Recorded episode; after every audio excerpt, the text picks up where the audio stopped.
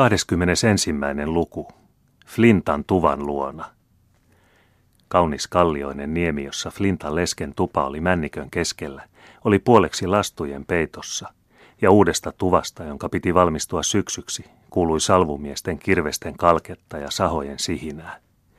Mutta Flinta asui vielä rappiolle joutuneessa tuvassaan. Hän ei mielellään olisi muuttanut siitä. Kun muutan, sanoi hän, niin muutan edemmäksi – nyt istui hän penkillä portaiden vieressä, kehräsi villalankaa talveksi ja hyräili itseksensä virttä. Rannassa puuhaili hänen poikansa poika, Martti, 20-vuotias kalastaja, viheltäen iloista laulua ja tervaten kumollaan olevaa venettä. Rukin hyrinä, virsi, hyttysten surina, tuulen tohina männyissä ja aaltojen yksitoikkoinen loiskina rantaa vasten – kaikki nämä olivat luonnon elämän ääniä ja virittivät säveliin illan ihanuuden, joka levitti herttaista loistoaan päivän kirkastaman seudun yli. Silloin lakkasi vanhus kehräämästä, kuunteli hetkiseen jotakin, jota ei kukaan muu kuullut, ja kysyi pojanpojalta. Onko hän jo palannut? Ei, vastasi poika. Mene katsomaan, mihin hän on mennyt. On jotakin pahaa tekeillä metsässä. Mitäpä se olisi, isoäiti? En tiedä, mutta siellä on jotakin pahaa tekeillä ja hän on vaarassa. Tunnen sen. Onhan nyt selvä päivä. Mene, sanon minä. Jumalan enkeli sanoo minulle, että sinun pitää mennä. Vastahakoisesti lakkasi poika työstään, jupiste jotakin kaikenlaisista hullutuksista, joita pistää vanhojen päähän, kun he tulevat uudestaan lapsiksi. Mutta hän oli tottunut tottelemaan ja lähti viheltäen kulkemaan kapeaa polkua, joka vei maantielle. Hänen hetken aikaa näin kuljeskeltuaan huomaamatta mitään eriskummaista, tuli häntä vastaan yhtäkkiä jättiläinen, jolla näytti olevan kaksi suurta kyttyrää, toinen edessä, toinen niskassa. Martti ei ollut hätäpoikia, mutta moisen nähdessään hän herkesi viheltämästä ja katseli taakseen mihin paeta mutta jättiläinen läheni lähenemistään ja osoittautui olevansa tavattoman suuri, rotevajäseninen mies, jolla oli edessään kujekkaappi marakatteineen ja selässä hintelä, mustaverinen mies, puettuna kummalliseen ilveksen nahasta tehtyyn ja puoleksi korville vedettyyn puuhkaan. Hei talonpoika, huusi hän Martille. Onko täällä missään pirttiä? Löysin tämän koppakuoriaisen maantien vierestä mutta Martti, joka oli ehtinyt tarkemmin silmäillä miestä ja hänen kuormaansa, vastasi puolittain kummastuneena, puolittain pelästyneenä. No älähä, musta jooppihan se on. Nämä sanat kuultuaan näytti pieni mustaverinen mies säpsähtävän, kiskaisi he jättiläisen selästä, luikahti maahan ja kiiti kuin käärme pensaiden väliin. Se tapahtui niin nopeasti, ettei jättiläinen ehtinyt muuta kuin hölmistyneenä katsoa taakseen ja sanoa korvallistaan kynsäisten. Kas perkele. Ja sen sanottuaan heitti Paul Bertelschöldin vanha ystävä Leo kaapin marakatteineen maahan, mutta sen enempää miettimättä lähti Martti ajamaan takaa pakenevaa. Tultua vähän matkaa metsään näki hän mustan hoseen kyyristyneenä kiventaa, kurkistelevan polkua pitkin. Espanjalainen, joka tässä asemassa oli eksyttävästi väijyvän ilveksen näköinen, irroitti pitkän veitsen vyöltään. Hän oli tunnettu erinomaisesta taidostaan heittää tuota vaarallista asetta, joka häneltä aina osui maaliinsa. Polkua pitkin tuli nopein askelin talonpoikaispukuun puettu nainen. Hän ei aavistanut mitään vaaraa.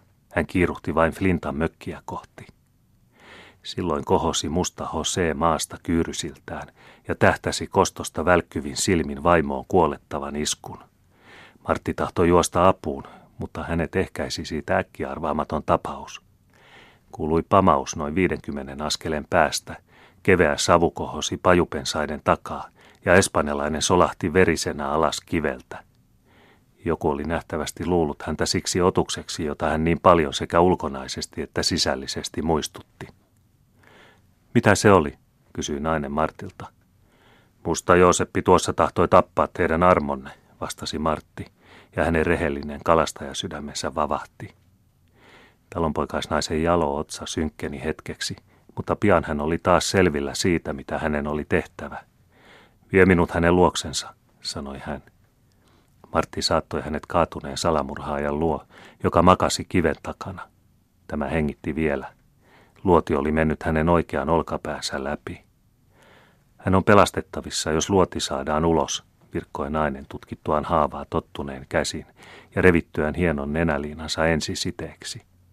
Mistä saamme apua viedäksemme hänet kylään? Minä huudan tänne tuolta tuon pitkän roikaleen, arveli Martti, osoittaen Leoa, joka vielä seisoi polulla epätietoisena, pitäisikö hänen jättää marakattiraukka yksin metsään nälkään kuolemaan. Mutta ennen kuin Leo kerkesi paikalle, oli jo kaksi ratsumiestä lähestynyt polkua pitkin, ja toinen heistä, laukaistu espanjalainen pyssy olallaan, oli laskeutunut hevosen selästä hakeakseen riistaa, jonka luuli kaataneensa. Se oli Krevi Bernhard Bertelsköld. Östalliidin muori. Ja Jose, mitä tämä merkitsee? huudahti Bernhard kummastuksissaan, kun hän kivelluona tapasi naisen sitomassa haavoitettua. Tahdoin kostaa teidän ja itseni puolesta, senior, sanoi espanjalainen matalalla äänellä. Hän ja veljenne ovat kaikkein syypäät. Karamba, vielä minä heille maksan, jos saan elää.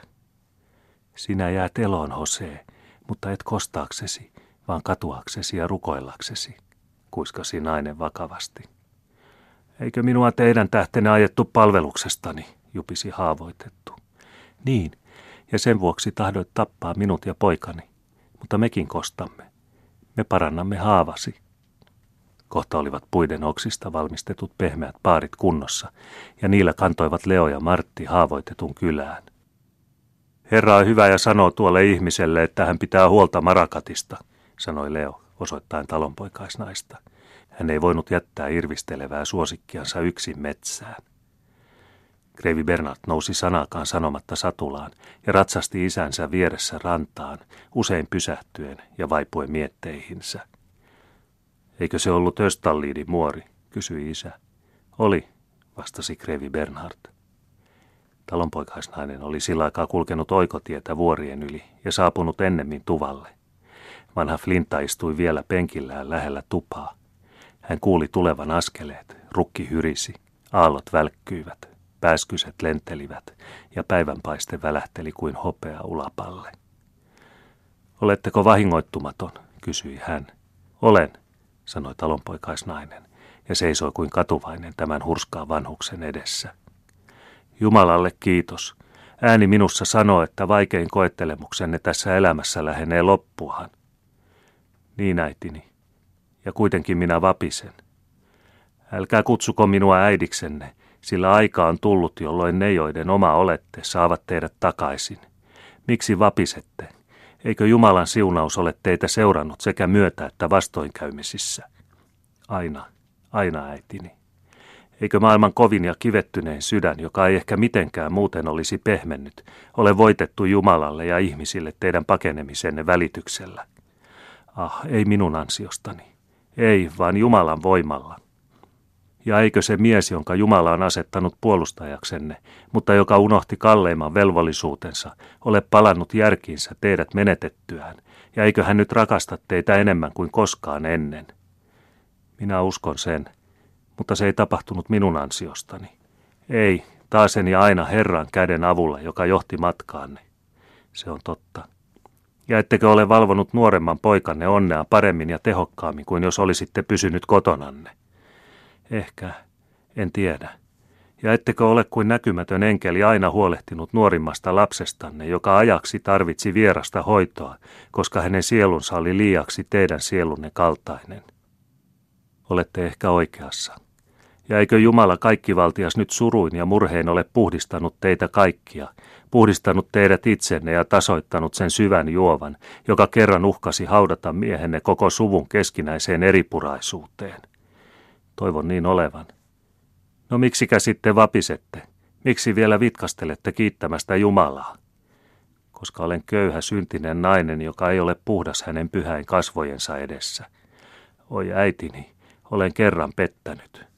Oletteko te pettänyt? Se on mahdotonta. Tahdoin koetella poikapuoltani ja hän kesti koetuksen. Mutta minä ajattelin, heikko on ihmissydän.